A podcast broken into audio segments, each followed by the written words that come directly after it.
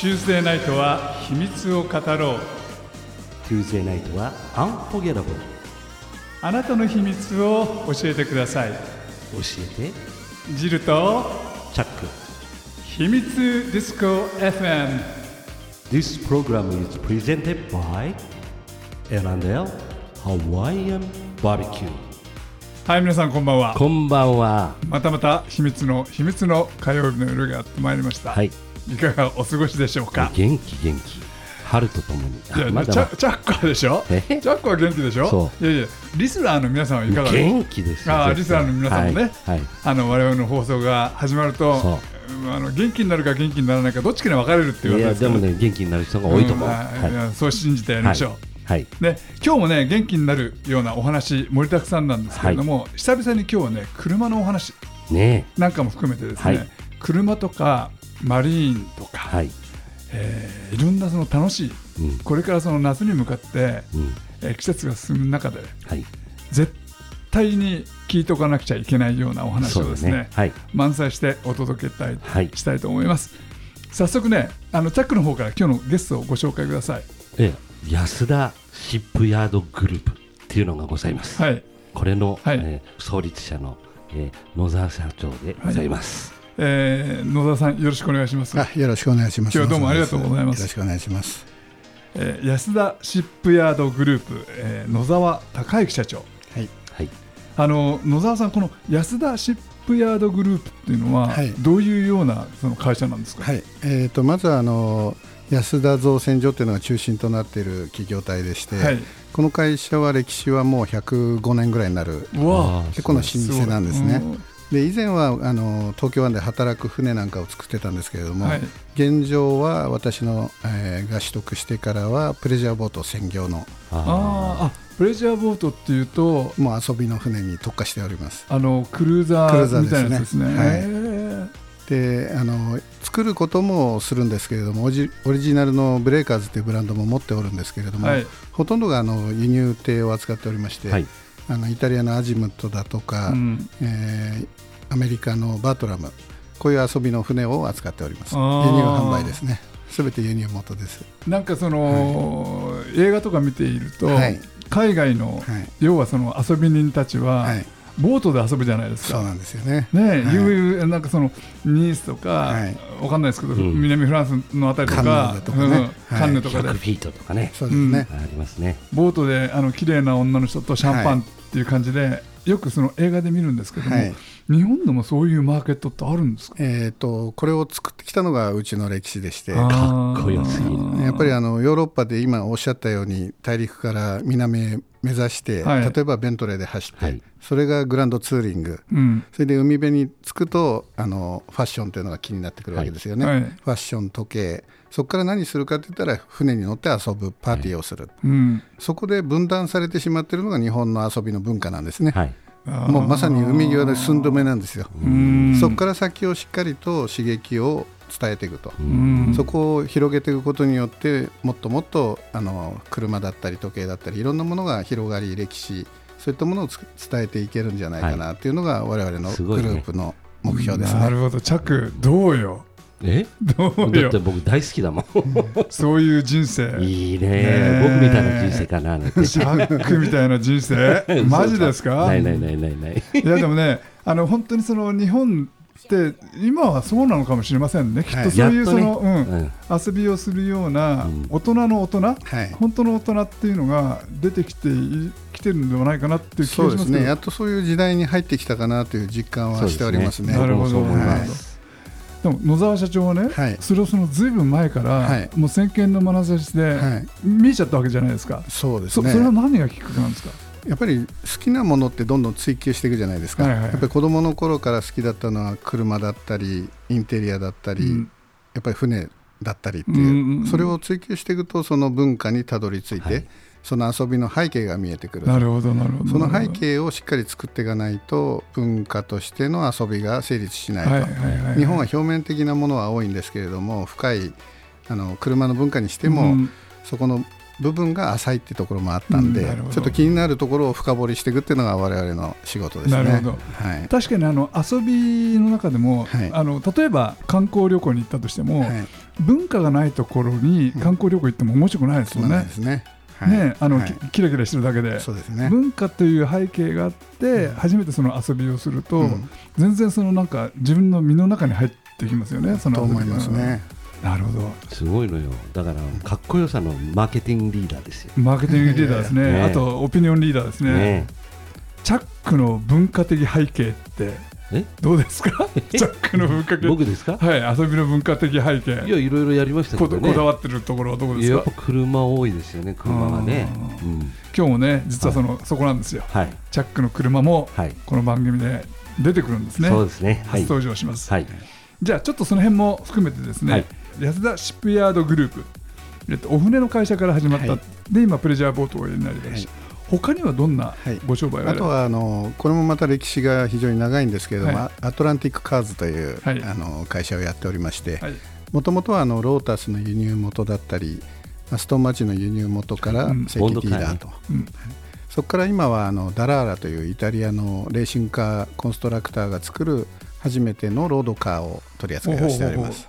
これがかっこいいのよちょっとその辺も気になるね。ドアがないのこの車。ドアがない。ドアがない。うん。あのまたいで乗るっていうようなドアがないだから車レースカー公道を走れるレースカーはいはいはいはい。です、はい。これが恐ろしいことに私より先に目をつけているのがチャックさんなんですね。恐ろしいですよね。先にたどり着いてますから。社長よりも先に行っちゃったってそれ、恐れ多すぎますよねちょっと、はい。行ってみたらもうすでに来ている日本人がいるっていうのは結構驚きでしたね。いやーえそれがチャックですか、はい。はい。あらまあチャック。先見の眼差しがいや当たればあの数打ち当たるみたいなそまあね。そんまあまあまあ。えじゃあちちょっとチャックにそのダラーラのお話を聞きましょう、はい。どどんな車ですか？あんなに軽くてうん。速くてはい。コーナリングのいい車うん。はもう本当に今まで体験したことがないですあじゃあもうもうちょっと分かりやすく言ってその例えばその公道を走れるレーシングカーの、うん。その元祖たるなんていうのかね、うん。あのほらサーキットの狼ってあったじゃないですか、なはいはい昔漫画でね。ね、はいはいはい。あれですよ。まさに。でああのあの車自体そのもの。ウあーなるほど。ィーンってこう回っていくような。いう感じうんえー私なんかも子供の頃やっぱりサーキットの狼世代で憧れて、はい。軽くてコーナーが速くて、うん。非力なんだけれども一番速いと。なるほどなるほど。そんな憧れの中で本当に最近は大パワーであの重くてはい。はいというパワーウォーズの中で出てきた非常にピュアなスポーツカーがこのダララストあラダーレーなるほどあの例えばロータスなんかもそうですよね、そうのライトウェイトで、はい。あの軽い車、そうですね、えー私も好きで今ロータスのエキシジって乗ってますけれども、はい、やっぱりダラーラさんの願いは世界で一番速い車なんですけど世界で一番安全な車作りたいと。うーん、ちゃんと4点式のシートベルトしてればぶつかったとしても絶対生き残らせたいと。なるほど、なるほど。ですから安全が先に来ててなおかつファントゥドライブ。うんよく彼が言うのはあの会社の前を日曜日になるとあのオートバイのツーリングの方々が通,、通ると。えこの方々は純粋にオートバイに乗るのが好きで走ってると。ーうん、そんな車作りたいよなっていうのが彼のあの根本にあるんですね。あダララさんですか？ダラーラに乗りたいから車を出すと、うん。そんな感覚になれる車ってなかなかないんですね。なるほどなるほど。確かに社長がおっしゃられるように、はい。バイク乗りっていうのはバイクに乗りたいから、そうなんですね、うん、寒かったら新聞配達するか あのね移動の手段とかね。そうなんですよね、はい。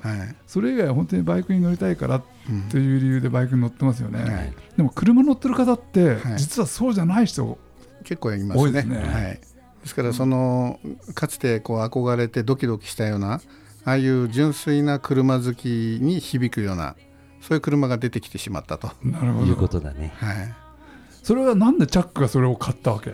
いやダラーラさんが作ったから。あ 簡単な。あああのどうですかね？似合いますかね？ダラーラさんっていうのはうん。誰かって言いますと、まあこの世の今の現代の、えーレースのうんレースカテゴリーですね、はいはいはいはい。あの F1 とか F3 とか、そこら辺のもうドンです。どうもはい、あのもっとちゃんと説明すると、はい。実はシャーシを作ってる会社さんそういうこと、はい。ね。エンジンとタイヤ以外ね。も作ってる会社の、F1, まあ、F1 もそうだけど F3 とかはい。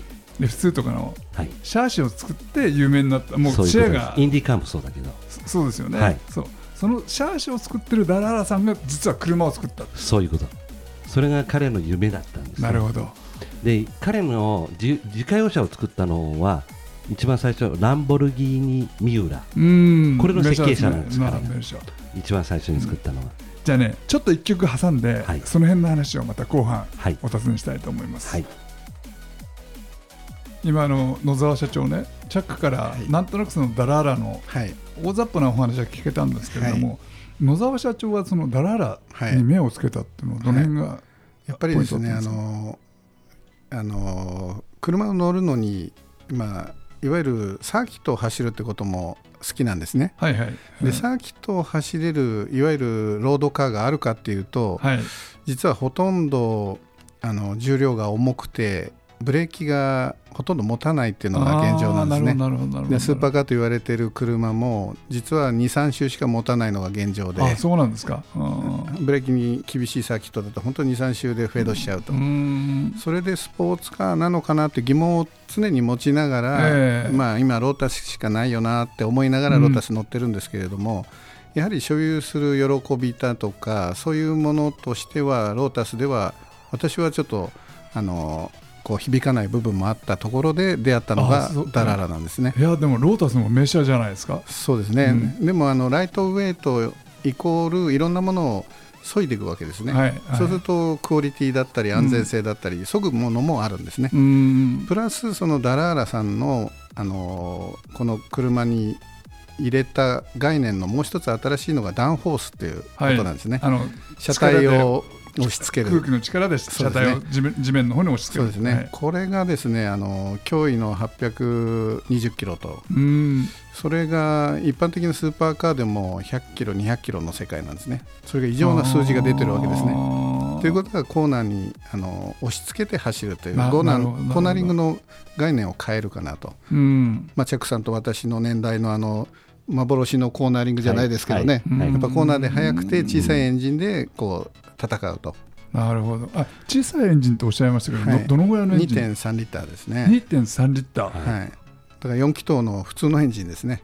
あそれにあのあの、はい。ターボとか、はい。スーパーチャージャーとか？そうですね。ダラーさんがチューニングしてますけどフルチューンではなくて丈夫なエンジンを作ってますね。ああなるほどなるほどなるほど。らさっきと何周してもエンジンも持ちますしブレーキもタイヤもうん非常に長く持ちすると、なるほど、はい。でも考え方はまさしくロータスみたいなもんですよね。そうですね。軽い車体にはい。ちっちゃいエンジン、はい、まさにあのダラーラさんはこの車をコーリン・チャップマンが見たら何て言ってくれたかな。ああなるほど、ね、まさにそういう願いだと思いますね、うん。あのロータスのそうですね。創始者ですね。創始者ですね。そんなところ響くわけですよね我々の年代は、はいはいじゃあ例えばですよ、はい。あのーそのダラーラ、まあはい。サーキットで走らせるっていうのは分かったんですけれども、はい。チャックがそのダラーラを買って、はい。じゃあ通勤に使いましょう、はい。デートに使いましょう、はい。そういうことのマジ乗りはできるんです十分できると思います。はい。というのはあのサスペンションのストロークも十分あります。ガタガタじゃないんですね。ストロークも十分ありますし、うんうん乗り方のコツさえ分かればあの本当にミウラとかロータスぐらい低い車体なんで、えードアで潜り込むよりも上が開いてるんで、うん。あの82歳のジャンパウロも乗り込めるぐらいなんで、うんコツさえつかめば全然普通に使えます。はい。実はチャックがちゃんとあのはい。車の説明ができなかったんで、私補足しますけれども、はい私も一度だけあのダラーラを拝見したことがあるんですけどね、はい。本当にドアがないんですよね。そうですね。はい。はい。で屋根屋根っていうかなんていうんですかガルウィング。ガルウィング、はい。あれ屋根ですよね。そうですね。屋根がガルウィングで開いたりするのもあるし、はい。はい。屋根がないのもそうですね。あります。ありますよね、はい。い、ろんなそのオプションが自由につけられて、はい。ルックスははい。まさにはい。レースカー、レースカーレーシングカー、そうですね。まあ、ルマンをほら二人あのタンザで走る2人乗りのやつがあるじゃないですか、うん。あれのあれあれのコンセプトですよね。なるほどなるほど、うん。でもねあんなのが街走っててみうん。絶対通報されるから。絶対通報されますよね、そうですね。目立ちますね。目立ちますね、はいレース場からそのまま出てきちゃったみたいな感じじゃないですか、そう。うん。すごいよでもドアがないだけでこんだけ造形がこう綺麗に作れるのかっていう部分もありますね。なる。ほどなるほどなるほど。保安部品っていうのはもう全部大丈夫なんですよね。もう本当にあの丈夫な車なんで、ああそうですか、はい、しっかりとシートベルトも4点式もあの検査通ってますんであしっかりとあの締めてれば安全ですね、はい、チャックのダラーラはいつ頃お目お目見えなんですか？え来週。来週？もうすぐです。じゃあこの番組が放送される頃には、はい、もう乗ってるわけだ。はいあの街でね、はい、えー、何色ですか？赤。赤のレーシングカーが走っていたら、はい、えー、チャック森だと思って、はい、そうです。心の中でこの野郎と思いながら やり過ごしてくださいね。いやもうねホテルのねあのフロントにつけて、うん、これで女性が降りるとこ見せたいね。いやいやいや見せたいっていう気持ちは分かるんだけどじゃあだだ誰をっていやないんだけどさ なんだったらいいよあの、俺が女装して乗った分かった それでもいいや、うんいやいやそれでいいですよ。本当に、あれはねスカートが似合う車で。いやいやでも、ドアがないわけでしょ。上から乗り込むわけでしょ。スカート履いてたら絶対乗れないじゃないですか。いやだからいいじゃないですか。ああそういうことですか。はい。いやでもねお尻を乗っけてくるんと回るんですよ。ああ。ドアの上に。ああなるほど。乗り方が。はい。ああなるほど。だからね、すごくセクシーだと思いますけどね。あのまた納車された後にですね、はい、あの私が乗って、はい、乗った感想を皆様にお伝えしたいと思います。はい、でね、野沢社長は、そのダラーラ以外にもお車おやりになられてらっしゃって、でさっきほらロータスのお話出てきたんですけど、アストンマーチン、ボンドカー。ね、やられてますよね、これも25年ぐらいアストンマーチンに我々は携わっておりまして。もともとは輸入元ということであの当時はあまりアストンも作ってない時代に輸入権を獲得して、はいそこから累計で700台以上売っておりますので現状でも400台から500台のお客さんがあのメンテナンスに来ていただいてるんですね。はい、なんかあのこれもまたスポーツカーの究極というかですねいろんな車乗った上に最後に何乗るんだっていう時に、うん、アストンマーチンがあるかなというようなブランドだったんですね。ねやっぱりそこが憧れましたね。はい、いやもうあの我々昭和世代っていうと、はい、なんといってもあのゴールドフィンガー。そうですね。ジェームズ・ボンドのゴールドフィンガーで、はい、DB5 ですかね、うん、あれですね、うん、あのいろんな武器が飛び出してくるような、はいあれが本当の車だってちっちゃい頃思っちゃったんですけど、はいはいはい、あのルックスとかなんつうんですかね、あのオーラですかね。そうですね。最も有名なスポーツカーになっちゃいましたね。で、ね本当にボンドカーってもう DB5 ですよね。そうですね。はい。うん、DB5 か4のシリーズ 5, 5ってやつですね。はい。あの頃はもうその車を日本に？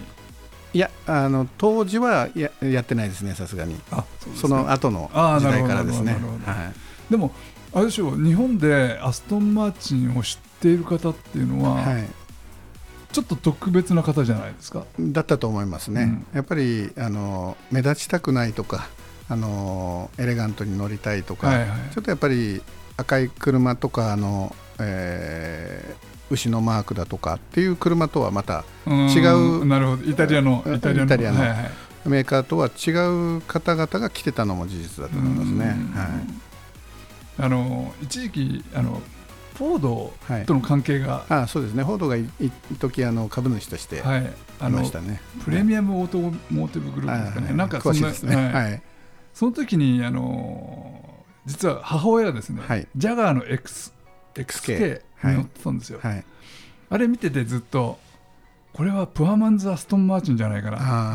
あ当時そう言われたかもしれないですね。なんか形は似てるんですけどね、はい、オーラが全然はい、違う。だから本物のアストンマーチンってもちろん乗ったこともないですし、うんうんうん、あの乗れる身分もないですけれども、はい、どんな感じの車なんですか？やっぱりなんていうんですかねあの作り自体は最先端というよりもやっぱクラシカルな部分をすごく大事にしているブランドでしたので、やっぱりそのヴィンテージ感とあの最新のテクノロジーの融合している絶妙なあのバランスの車だったと思いますね。やっぱり見て、フロントエンジンのスポーツカーとしてあれだけまとまったデザインというのはなかなかないんですよね。なかったですね。どのどの会社もそのスタイリングが迷ってる中これがアストンマーチンのフロントエンジンリアドライブのスポーツカーだっていうのをしっかり打ち出してたんでやっぱりそういうデザインのセンスだとかやっぱり大人が耐えられるデザインうん、そういう意味ではアストンっていうのは突出した存在だったのかなとなるほど、はい、あのすごいちょっと下世話のこと聞いちゃいますけど、はい、大体お値段レンジでから言うと、はい、一番安いのから一番高いの？一番安いのでも今は2000万オーバーで、うん、高いので、まあ、5000万弱ぐらいのところだと思いますね。5000万。で今スペシャルモデルを何年かにいっぺん出すんで、それはもう奥越えの車が多いですけどね、はい、でもさっきもほら買った車ってプレミアムがついて、何年か経つとすごくお高くなっちゃうケースがあるじゃないですか、ありますね。アストンマーチンなんかプレミアムつきそうですよね。まあほんの一部はそういう形であると思います、まあ、そういう系統の動きはあのフェラーリやっぱり強いですけどね、はい、でもこれからね、はい、プレミアム今ほら株とか下がっちゃってるから、ね、金を買うんだったら、はい、アストンからっていう、ね、金よりは K より A みたいな。ダラーラもそうですか？ええ、これはもうプレミアがつきますから。もう、はい、あの製造台数ももう最初から決まってますからね。あちなみに何何台ぐらい？えっ、ー、と500台でしたっけ、はい、あれ？私が聞くのもなんですけど。はい、はい、あなるほどなるほど。